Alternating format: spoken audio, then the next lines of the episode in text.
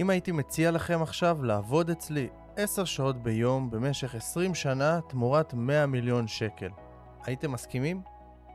רגע לפני שאתם עונים אני רוצה לעשות לכם את המתמטיקה הפשוטה, כן? למי שלא עשה עדיין ישר בראש. אם נחלק 100 מיליון שקל ב-20 שנה, זה יצא 5 מיליון שקל בשנה. ונחלק את זה שוב ב-12, שזה 12 חודשים, זה יוצא פחות או יותר 416 אלף שקלים, שזה הכנסה כל חודש. בואו נסכים שזה באופן חד משמעי הרבה יותר ממה שרוב האנשים בעולם מרוויחים, נכון?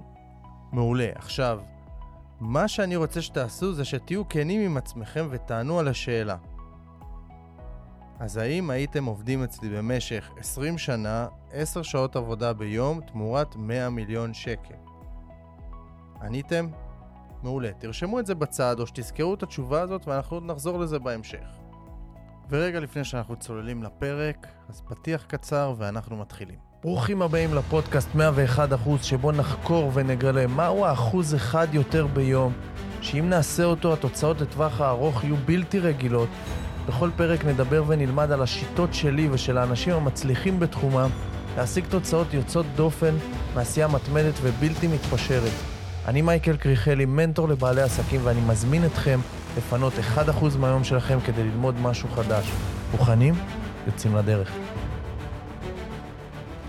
אהלן חבריי היקרים, איזה כיף שאתם כאן איתי לעוד פרק, והיום אני באמת מקליט לכם פרק שהוא עבורי מאוד מאוד מיוחד. זה גישה שאני מסגל לעצמי, ואני ממש ממש ממש אשמח שאתם תסגלו אותה גם לעצמכם. ואני יודע, כי עברתי את זה כבר, שזה, שזאת גישה משנת חיים. ברגע שאנחנו מסתכלים על העולם ועל המטרות שלנו בצורה הזאת, הכל יכול פשוט להשתנות. עכשיו, אני רוצה רגע להתחיל את הפרק הזה בכמה הגדרות כדי שנבין בכלל על מה אנחנו מדברים פה ו- ו- ובאמת לאיזה כיוון אנחנו הולכים. אז בואו נגדיר רגע מה זה חופש בהגדרה מילונית. אז חופש ממה שאני מצאתי זה היעדר אילוצים, הכרחה או כפייה ואפשרות פעולה לא מוגבלת. זאת אומרת שאנחנו, אין לנו אילוצים. חופש זה שאין לנו שום אילוץ, לא כופים עלינו לעשות שום דבר, אנחנו יכולים לעשות מה שאנחנו רוצים.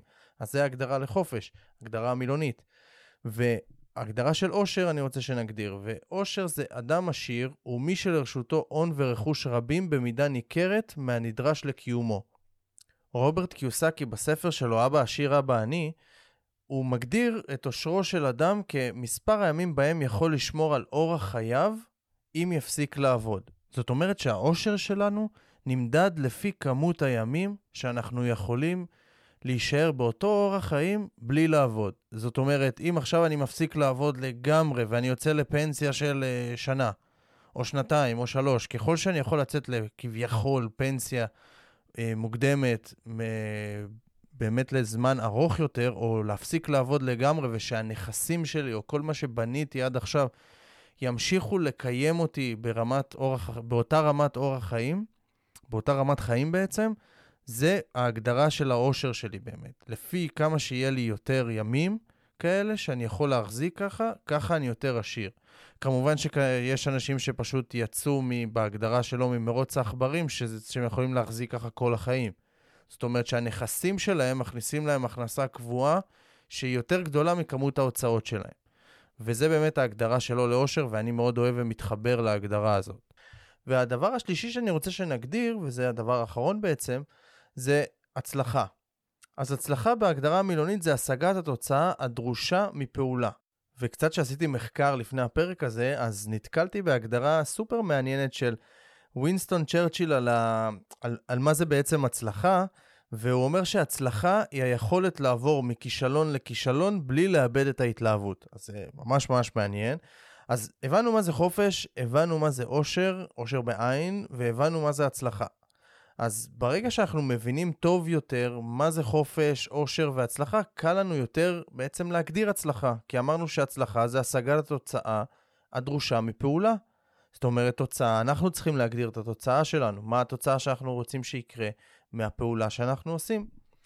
אז אני רוצה להציע לכם באמת את, ה, את הדרך שאני מסתכל על הצלחה, וההגדרה שלי להצלחה זה להיות בעל עסק שהעסק שלו גדל וצומח ומנותק מהתלות בו, כך שהוא יכול לעבוד חמש שעות בשבוע ולא לדאוג יותר לחשבון הבנק שלו.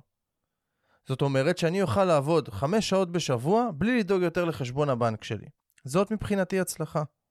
זאת אומרת, זה לא רמת הכסף, זה לא כמה כסף יהיה לי, וזה בדיוק כמו שרוברט קיוסקי אמר. אם אני עכשיו יכול לעבוד חמש שעות בשבוע, ויש לי מספיק כסף כדי לחיות את אורח החיים שאני רוצה.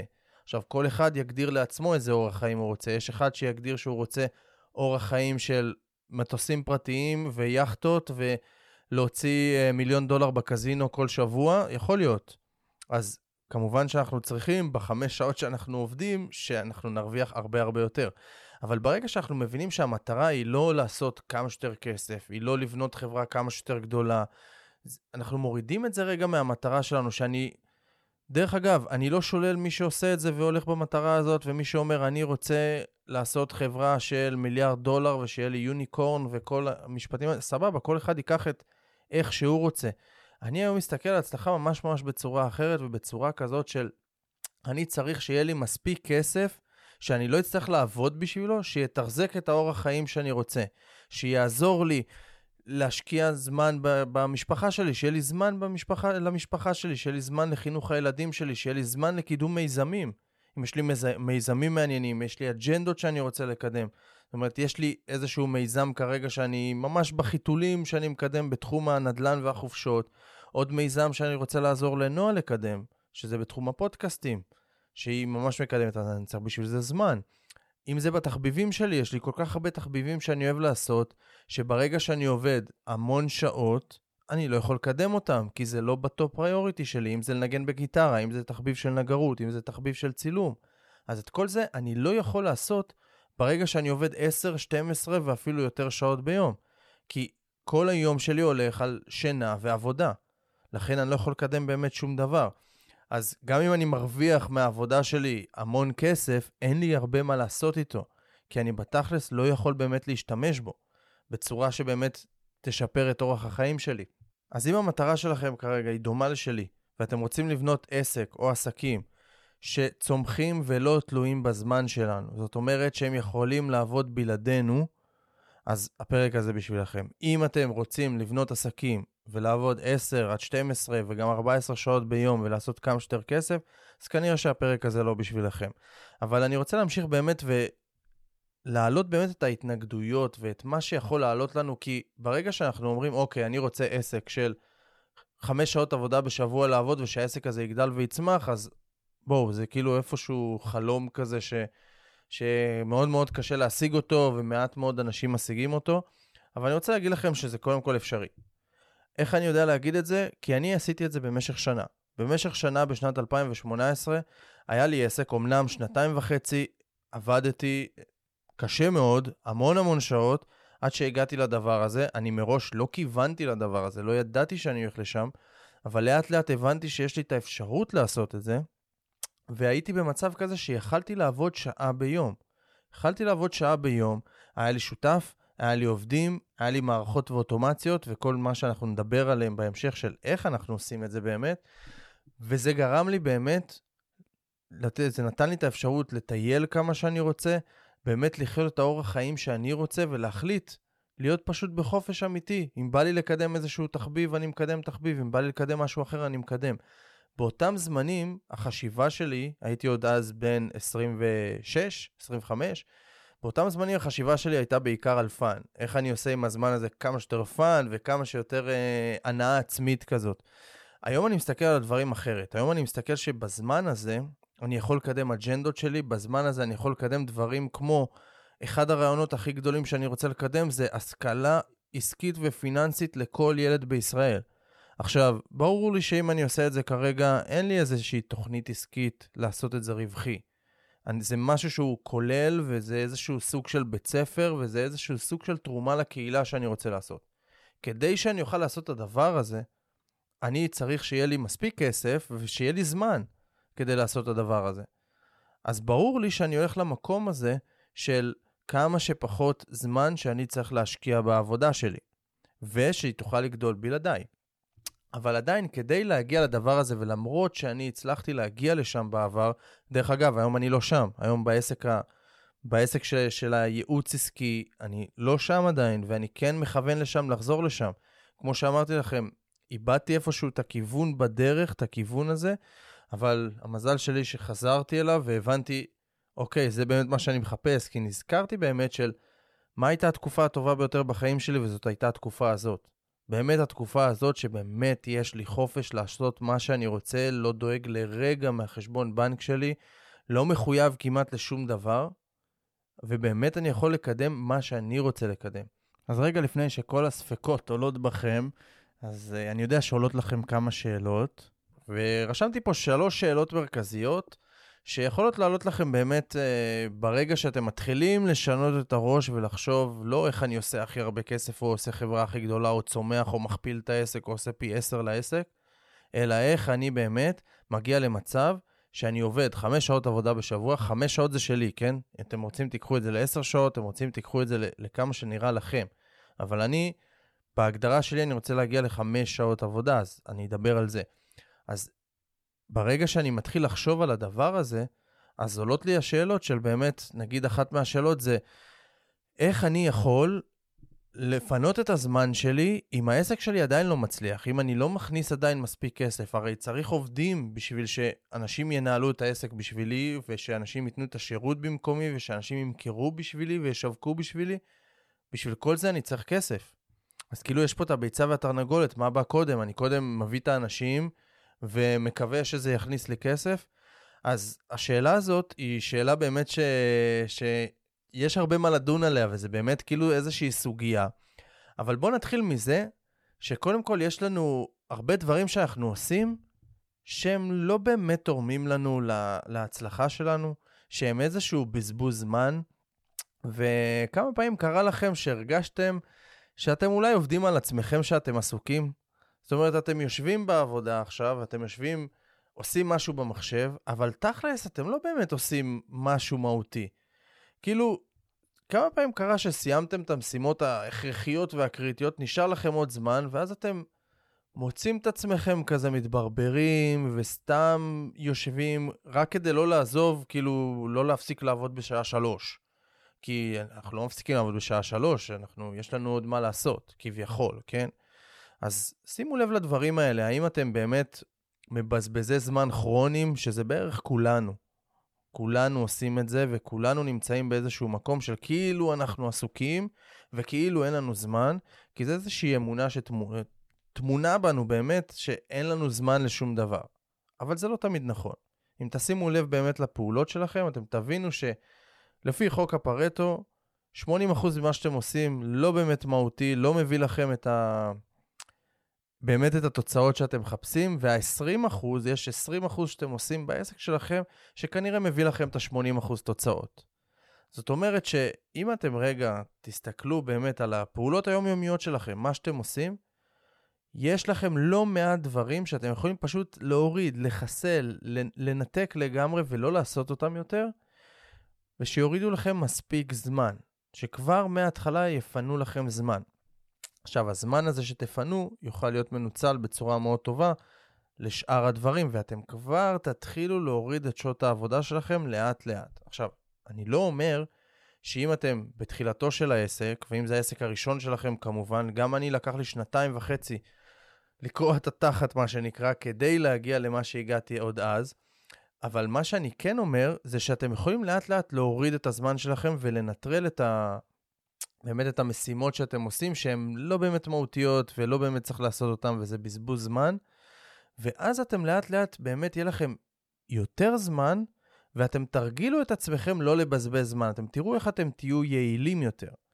ואני אתן לכם דוגמה, נגיד. אם עכשיו היו מגבילים לכם את הזמן, זאת אומרת, אתם חייבים להפסיק לעבוד בחמש.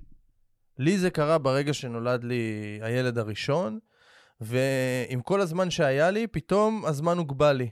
הייתי רגיל לעבוד הרבה שעות, בלי, לפעמים בלי הגבלה עד הלילה, ופתאום אני לא יכול לעשות את זה יותר. כי יש עוד יצור חי שאני צריך לדאוג לו, ונועה לא איתו, לא יכולה להיות איתו 24/7, אז אני צריך להיות חלק מהדבר הזה. אז אוטומטית זה הוריד לי את הזמן.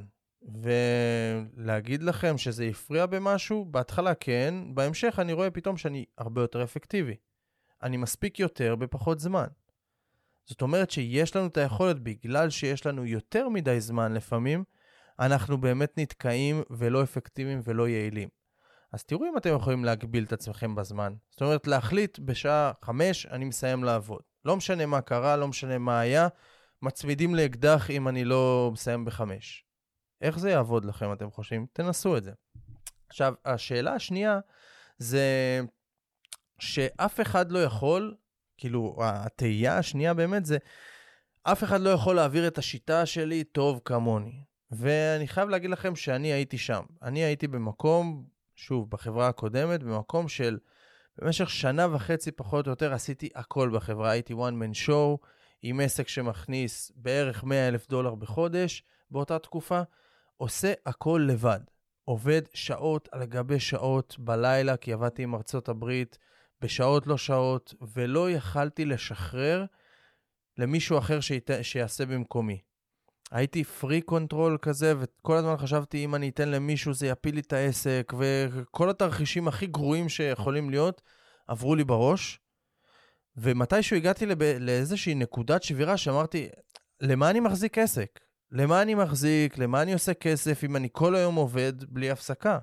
מה זה נותן לי? מה נותן לי הכסף הזה? אין לי זמן לעשות שום דבר. אז הגעתי למצב שזה כאילו, אוקיי, או שאני סוגר את העסק כי זה כבר לא שווה לי, או שאני מביא עובד, ואין מה לעשות, אני אתמודד ומה שיהיה יהיה. ממש ככה. אז הבאתי את העובדת הראשונה שלי, ולהפתעתי, פתאום הכל עבד הרבה יותר טוב. להפתעתי, פתאום המחזורים גדלו בזכותה.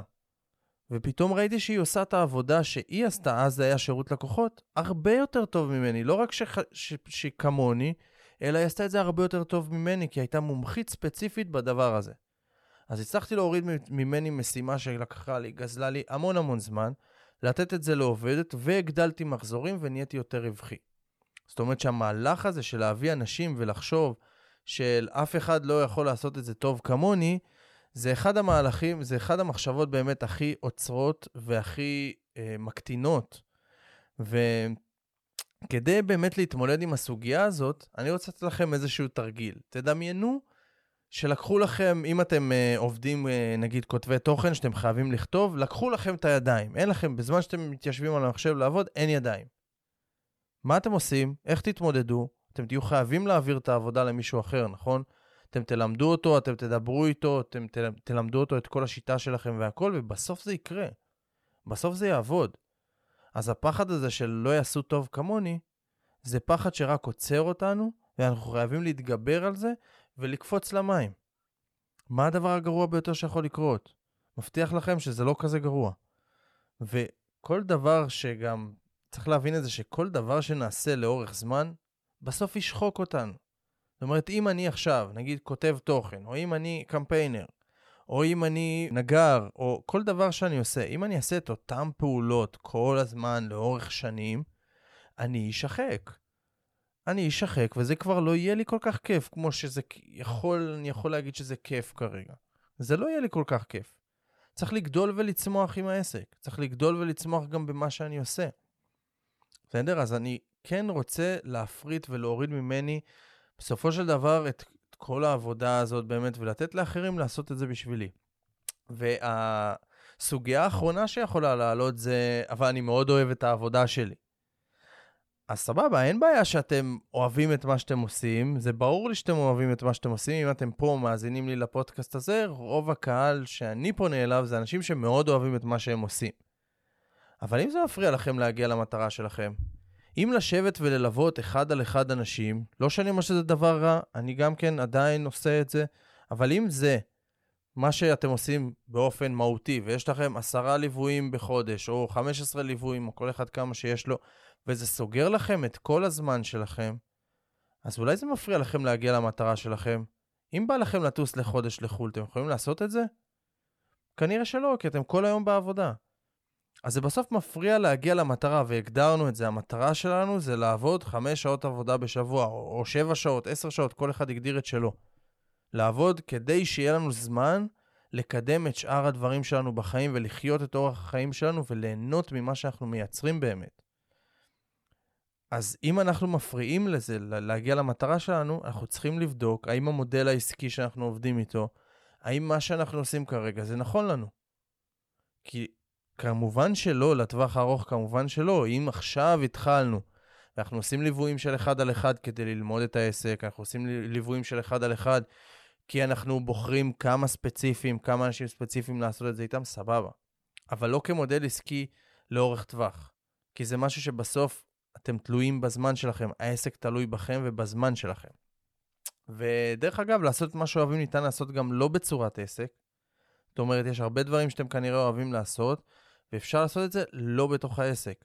וככל שנשחרר ונעלה למעלה בסולם, זאת אומרת, בסולם של העסק, לא ניתן את השירות ישירות ללקוח, אלא נעלה למעלה ויהיה לנו עכשיו מאמנים תחתינו ומלווים תחתינו, נוכל לגעת בהרבה יותר אנשים עם השיטה שלנו והדרך שלנו.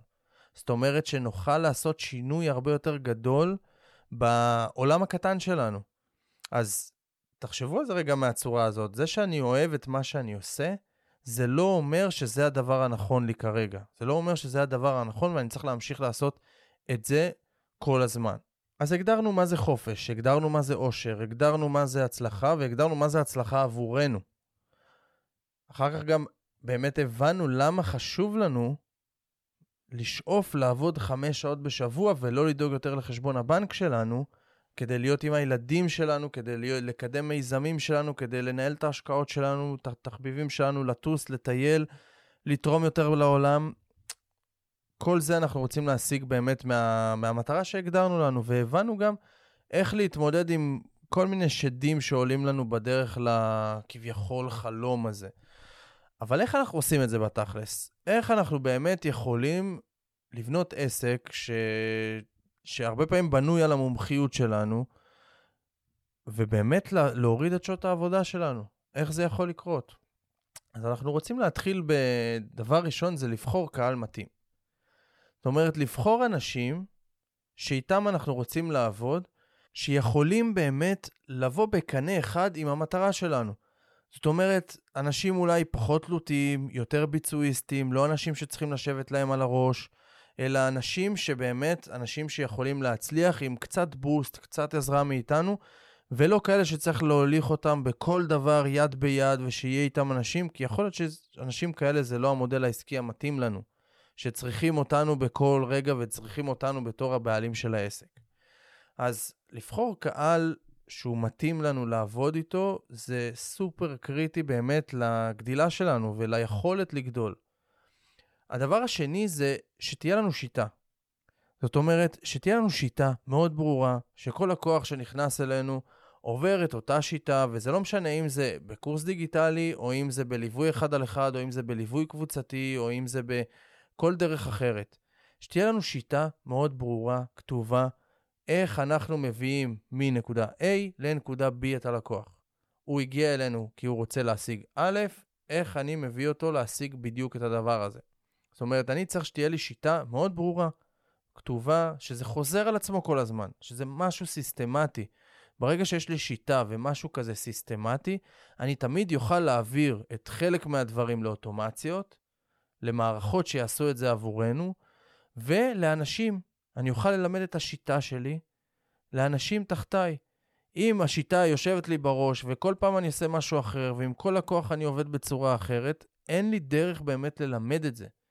אין לי דרך באמת להעביר את זה הלאה, ואז תמיד העסק יהיה תלוי בי. הדבר השלישי זה מודל עסקי מתאים. אם בחרתי מודל עסקי של אחד על אחד, שאני מלווה אחד על אחד, ברור לנו שאני לא אוכל להגיע לזה. אז אני רוצה לבחור מודל עסקי שיתאים למטרה ולחזון הזה שלי. שיתאים לזה שיוכל באמת להכיל כמות של לקוחות שנכנסת כל הזמן, ואין להם תלות בי, ואין לעסק תלות בי. זאת אומרת שיש את העובדים מתחתיי, ויש מאמנים מתחתיי, ויש... השיווק יכול לעבוד בלעדיי, ועוד ועוד ועוד דברים שהמודל עסקי באמת יוכל להכיל את הדבר הזה. זאת אומרת, מראש הרבה פעמים אנשים דנים את עצמם לעבדות בגלל המודל העסקי שלהם.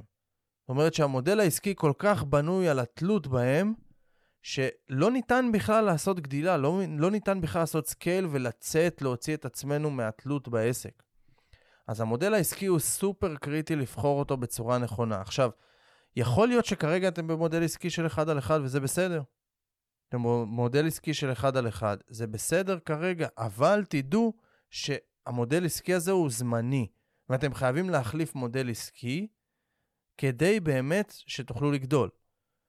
זאת אומרת, זה יכול להיות אחד לרבים, זה יכול להיות קורסים, זה יכול להיות הרצאות, זה יכול להיות שמאמנים מתחתיכם יעשו את האחד על אחד הזה, זה יכול להיות שילוב היברידי, זה יכול להיות בכלל בעוד סוגים של עסקים, כן? אם זה נגיד עסק של בניית אתרים.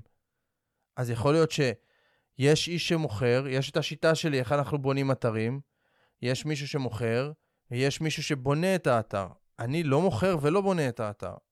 אני מפקח על כל הדבר הזה שיקרה. מתישהו אני גם מביא מישהו שיפקח במקומי, ואז אני יכול להיות בכלל רק בהחלטות הכי גדולות של החברה. בסדר? אבל לבנות באמת מודל עסקי שיתאים לגדילה הזאת. הדבר הרביעי זה מערכות ואוטומציה. בעסק הקודם שלי, בחברה הקודמת שלי, אם לא היה לי מערכות ואוטומציה, הייתי צריך בערך 300 עובדים כדי לנהל את האופרציה הזאת. והצלחתי להסתדר עם פחות או יותר בין 10 ל-15 עובדים בכל רגע נתון, עם עסק שמכר מעל 300 אלף מוצרים, תבינו כאילו איזה תפעול זה. מעל 300 אלף מוצרים, כמויות של מערכות, כסף שמגיע מכל מיני צורות ובכל מיני דרכים, עסק קשה מאוד לניהול.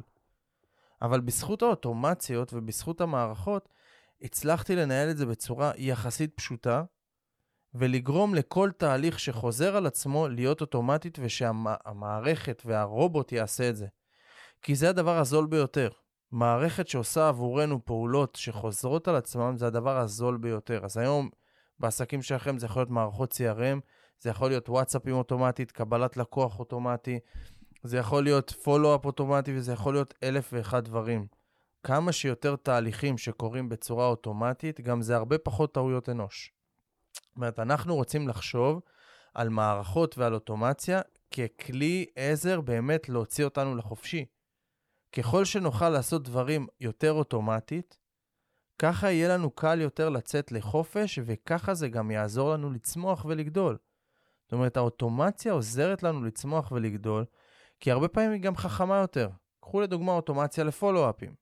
הרבה פעמים איש מכירות שוכח לעשות פולו-אפ, משהו לא מסתדר, עשה לא בזמן. אם יש לנו דרך לעשות פולו-אפ בצורה אוטומטית, אז אם אני מגדיר לאוטומציה לעשות 7 פולו-אפים ללקוח אחד, אז אתם מבינים שהסיכוי שהלקוח יסגור איתי אחר כך הוא גבוה יותר, כי המערכת עושה את זה בצורה אוטומטית, וזה לא רק שהיא עושה את זה בצורה אוטומטית, גם כנראה חקרתי לפני והבנתי מה עובד טוב יותר, ואז אני חוזר על אותן פעולות בדיוק.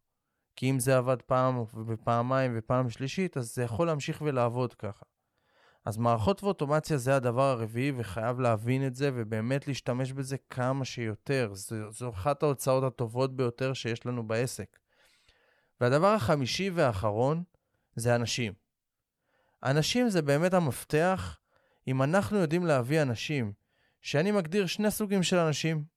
יש אנשים שהם כוח, סליחה, שלושה סוגים. יש אנשים שהם כוח, יש אנשים שהם מוח, ויש אנשים שהם גם וגם. אנשים שהם כוח, זה בדרך כלל אנשים שהם העובדים הפשוטים יותר, אלה שאנחנו נותנים להם משימה מסוימת והם רצים עליה ועושים את זה כמו רובוטים, עושים את זה עוד פעם ועוד פעם, משימות שחוזרות על עצמם, שברוב המקרים אפשר לעשות את זה באוטומציה, אבל סתם לדוגמה, נגיד אה, ניהול חשבונות, שזה משהו שחוזר על עצמו ו- ואין פה יותר מדי תחכום. יש את המוח. האנשים שהם המוח זה אנשים ש... דווקא מפתחים בשבילנו דברים, מפתחים מערכות, מפתחים דרכים חדשות להכנסה, נותנים לנו באמת את הערך מוסף הזה של איך באמת העסק הזה יכול לעבוד יותר טוב, להכניס יותר, להיות יעיל יותר, אבל הם לא עושים את הכוח, כי הכוח זה בסוף, הבן אדם שעושה את זה בפועל, את המשימה, זה הכוח, כן? והמוח זה רק הבן אדם שחושב על המשימה ומגדיר את המשימה. ויש את האנשים שהם גם וגם. האנשים שהם גם יודעים לחשוב ולתכנן, וגם עושים את זה בפועל. האנשים האלה זה בדרך כלל האנשים הטובים ביותר, שהם יכולים להצמיח לנו את העסק בצורה שהרבה פעמים אנחנו לא יודעים לעשות את זה. זאת אומרת, לא סתם אומרים, ולא סתם uh, יש משפט שנתפס לי, תשתדל להיות הבן אדם הכי טיפש בחדר. אם אני יכול להקיף את עצמי בעובדים ואנשים שהם יותר חכמים ממני, אין דבר טוב מזה. זאת אומרת, אם אני יודע להביא אנשים שיוכלו להצמיח את החברה ולהגדיל את החברה שלי יותר טוב ממה שאני אדע לעשות לבד, פה ניצחתי את המערכת. פה הצלחתי באמת. אז אנשים זה מפתח אדיר, ו- ו- ובאמת, זה משהו שאי אפשר באמת להתקדם בלעדיו. אנחנו לא יכולים באמת להתקדם ולהוריד את שעות העבודה שלנו ולא, ולעבוד חמש שעות בשבוע בלי אנשים שבאמת יעזרו לנו להגדיל את העסק ולעזור לנו בסוף להגיע לחלומות שלנו וליעדים שלנו. אז אנשים זה הדבר החמישי. אז אני אסכם פה את uh, איך אנחנו באמת עושים את זה. זה אנחנו צריכים קודם כל לבחור את הקהל המתאים. אנחנו צריכים שתהיה לנו שיטה באמת סדורה וברורה, מה אנחנו עושים, משהו שחוזר על עצמו. אנחנו צריכים מודל עסקי מתאים, מערכות ואוטומציה ואנשים נכונים. עכשיו, לפני שאנחנו יוצאים מהפרק הזה באמת עם תובנות חדשות ומחשבה חדשה, אני יודע שכאילו הכנסתי פה איזה משהו אולי שלא חשבתם עליו, שאולי היה לכם בראש עד עכשיו כל הזמן איך אני מגדיל את העסק, איך אני מגדיל את העסק, ופתאום הרעיון של אוקיי, איך אני מגדיל את העסק ומוריד את התלות של העסק בי, פתאום זה נהיה קצת יותר מורכב. אז אני רוצה קודם כל להוריד את זה באמת לאיזושהי פרקטיקה ולהוציא אתכם פה ממש עם, ממש עם משימות לעבוד איתם, שיקלו עליכם בחשיבה הזאת. וגם רגע לפני זה אני רוצה לתת לכם תזכורת שקודם כל ברגע שיהיה לכם את ה... מהי הצלחה עבורי בראש, שאתם תדעו, אפילו תכתבו את זה ותורידו את זה לדף ותורידו את זה שאם לדוגמה ניקח את שלי, שהצלחה עבורי היא לעבוד חמש שעות בשבוע ולא לדאוג יותר לחשבון הבנק שלי, אז היום אני יודע שלפני שאני מקבל החלטה לעשות משהו, נגיד להיכנס כשותף בעסק או לעשות איזשהו משהו, תמיד זה בראש שלי. זאת אומרת, תמיד אני מסתכל האם הדבר הזה ייקח אותי, יקדם אותי למטרה שלי, או שלא. האם זה רק יביא לי כסף וישעבד אותי לעבודה ואני לא רואה איך אני אוכל לצאת מהעסק הזה או משהו כזה? אז מאוד קל לי היום לבחון, נגיד ומגיע לי איזושהי הזדמנות של לעשות עסק מסוים, אז אני יכול לראות, אוקיי, יכול להיות ששלושה חודשים עכשיו אני אצטרך לעבוד הרבה שעות ולתת מעצמי הרבה, אבל אני מאוד, אני רואה איך אחרי שלושה חודשים אני מנתק את עצמי ומוציא את עצמי מהעסק הזה. או נותן ממש מינימום זמן שלי, אז אוקיי, זה יכול להיות רלוונטי. אבל אם אני לא רואה את הדבר הזה ואני רואה שאני צריך להשקיע פה שנים על גבי שנים, אז אני יודע שאני לא נכנס. זאת אומרת שזה ממש ממש מקל עליי לקבל החלטות. זאת אומרת, אני הרבה יותר בהיר למה שאני רוצה. מאוד ברור לי, יש לי תמונה מאוד ברורה של איך אני נראה כשאני במטרה שלי. אז בואו נוריד לכם את זה רגע לפרקטיקה, והשאלה הראשונה שאני רוצה שתשאלו את עצמכם זה, מהי הצלחה עבורי? אני רוצה שתגדירו מהי הצלחה עבורכם קודם כל. באמת שזה יהיה לכם ממש ממש ברור. אני ממליץ לכם לשים את זה על הלוח שלכם בצד, לשים לכם את זה על המחשב, לשים לכם את זה על השולחן, או בכל מקום שתראו את זה באופן יומיומי. שזה יהיה לכם סופר ברור מהי הצלחה עבורכם. הדבר השני שאני רוצה שתשאלו את עצמכם זה, האם הדרך שבחרתי לעצמי, נכון לעכשיו, יכולה להוביל אותי להצלחה שהגדרתי? זאת אומרת, אם יש לי דרך עכשיו, אה, סתם לדוגמה, אני אקח אה, לא עסקים, אלא אני עכשיו שכיר. האם הדרך שבחרתי לעצמי יכולה להוביל אותי להצלחה שהגדרתי? אם לא, ברוב המקרים זה התשובה תהיה לא. אם לא, אז מה אני צריך לשנות? מה אני צריך לשנות בדרך, ככה שכן אני אוכל ללכת ולהתקדם אל עבר ההצלחה שהגדרתי. השאלה השלישית זה מה מפחיד אותי, ופה זה, זה מאוד קריטי להבין את זה, ואני רוצה שתהיו כנים עם עצמכם, זה מה מפחיד אותי לשנות או לעשות, שאני יודע שזה בהכרח יקדם אותי אל עבר ההצלחה שלי.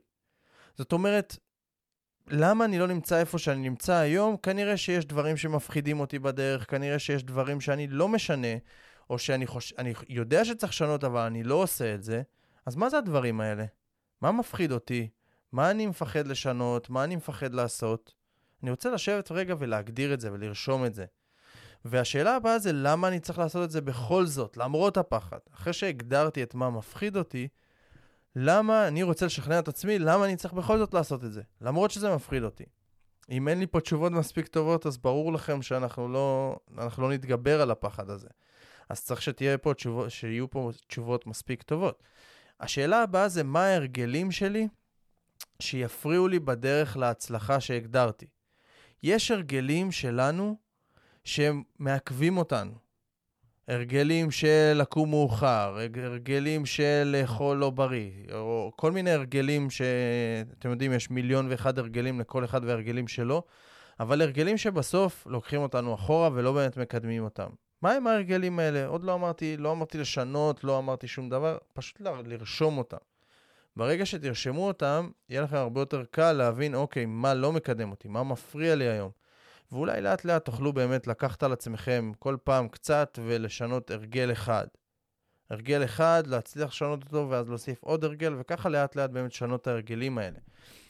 והשאלה האחרונה זה איזה הרגלים אני צריך לסגל לעצמי, שאין לי כרגע, שיקדמו אותי אל עבר ההצלחה שהגדרתי.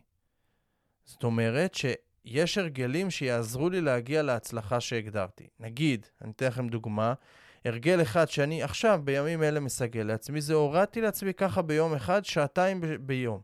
זאת אומרת, שעתיים עבודה ביום שהייתי רגיל לעבוד, הורדתי. קודם כל החלטתי שזה אחד ההרגלים שלי, שאני מוריד את זה. שעתיים פחות אני עובד. עכשיו אני מתמודד עם זה, אני מתמודד עם הדבר הזה. זאת אומרת, לא הספיק לי המצב של אוקיי, אני יודע לאיזה מטרה אני הולך, אני רוצה להכניס את זה ברמת ההרגלים שלי. זאת אומרת, אני עוד לא יכול להיות במצב של חמש שעות עבודה בשבוע כרגע, אבל אני כן יכול לדחוק את עצמי קצת לפינה ולהוריד שעתיים עבודה. ועכשיו נראה איך אני מתמודד עם זה. עד כה, אני עובד הרבה יותר יעיל.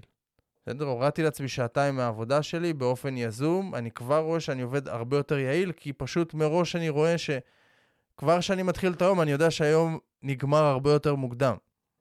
אז אני כבר יודע שאני, ש, שהמהלכים שאני עושה הם צריכים להיות פרקטיים, ואני גם עושה פחות דברים שהם לא רלוונטיים. זאת אומרת, אני עובד יותר לפי הפרטו בגלל שדחקתי את עצמי לפינה. אז הנה הרגל אחד, דוגמה להרגל אחד שעוזר לי ומקדם אותי באופן מהיר מאוד למטרה שלי. זאת אומרת, הראש שלי חושב איך באמת אני יכול לעשות את זה בפחות זמן. עכשיו, אם לקיצוניים שביניכם, תורידו חצי משעות העבודה שלכם. ואז תראו איך תגידו, אוקיי, אני חייב ש... כאילו, יש כל כך הרבה משימות שצריך לעשות, אז אני חייב אנשים. אני חייב שמישהו יעשה את זה במקומי. אז בוא, בוא נביא מישהו, אין לי ברירה, אני אביא מישהו. ואז ככה אנחנו מתקדמים, פשוט מקפיצים את עצמנו הרבה יותר מהר.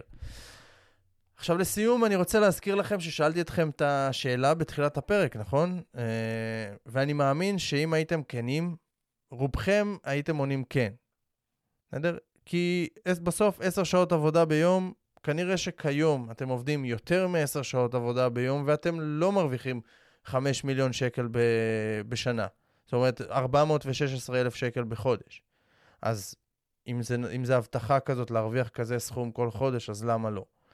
אבל אני רוצה לשאול אתכם שוב את השאלה הזאת עכשיו. אחרי כל מה שדיברנו, אחרי שהגדרנו מה זה חופש, אחרי שהגדרנו מה זה אושר, שהגדרנו מה זה הצלחה עבורכם, אם הייתי מציע לכם עכשיו לעבוד אצלי 10 שעות ביום במשך 20 שנה, תמורת 100 מיליון שקל, הייתם מסכימים?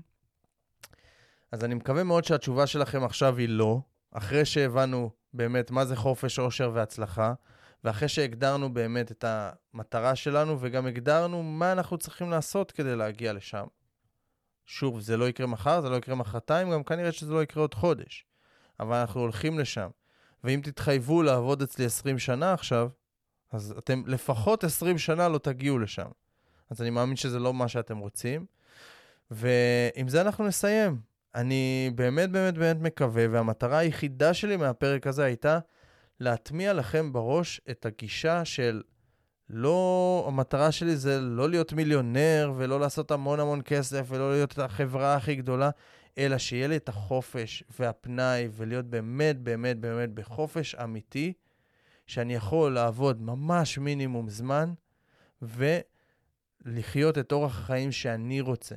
ולא שאחרים הגדירו לי, ולא שאני רואה אנשים עשירים נוסעים בלמבורגיני, אז גם אני צריך לנסוע בלמבורגיני, ואחרים עשירים עם מטוס פרטי וגם אני צריך את זה. לא, לא כל אחד רוצה את זה באמת, ולא כל אחד צריך את זה באמת. אלא מה אני באמת רוצה? אם בא לי להיות גולש, תוך כדי שיש לי גם עסק, ובא לי גם להיות מטפס הרים, ובא לי גם להיות חמש שעות ביום עם הילדים שלי, ולקחת אותם כל פעם למקום אחר לטייל, אז זה האורח חיים שאני רוצה. אז איזה הכנסה אני צריך לייצר כדי שאני אוכל לחיות את האורח חיים הזה, גם מבחינת הזמן וגם מבחינת הכסף. אז אני ממש נהניתי להעביר לכם את התוכן הזה אה, בפרק הזה, ואני מקווה שגם אתם. אני אשמח לשיתופים, אני אשמח להודעות שלכם, כמו שאתם שולחים לי כל פעם, כל פרק שולחים לי, ואני ממש נהנה לראות. אה, שיתופים, שתפו לחבר אם אהבתם, שתפו למי שצריך לשמוע את זה. אוהב אתכם המון, ויאללה, נתראה בפרק הבא. יאללה, ביי.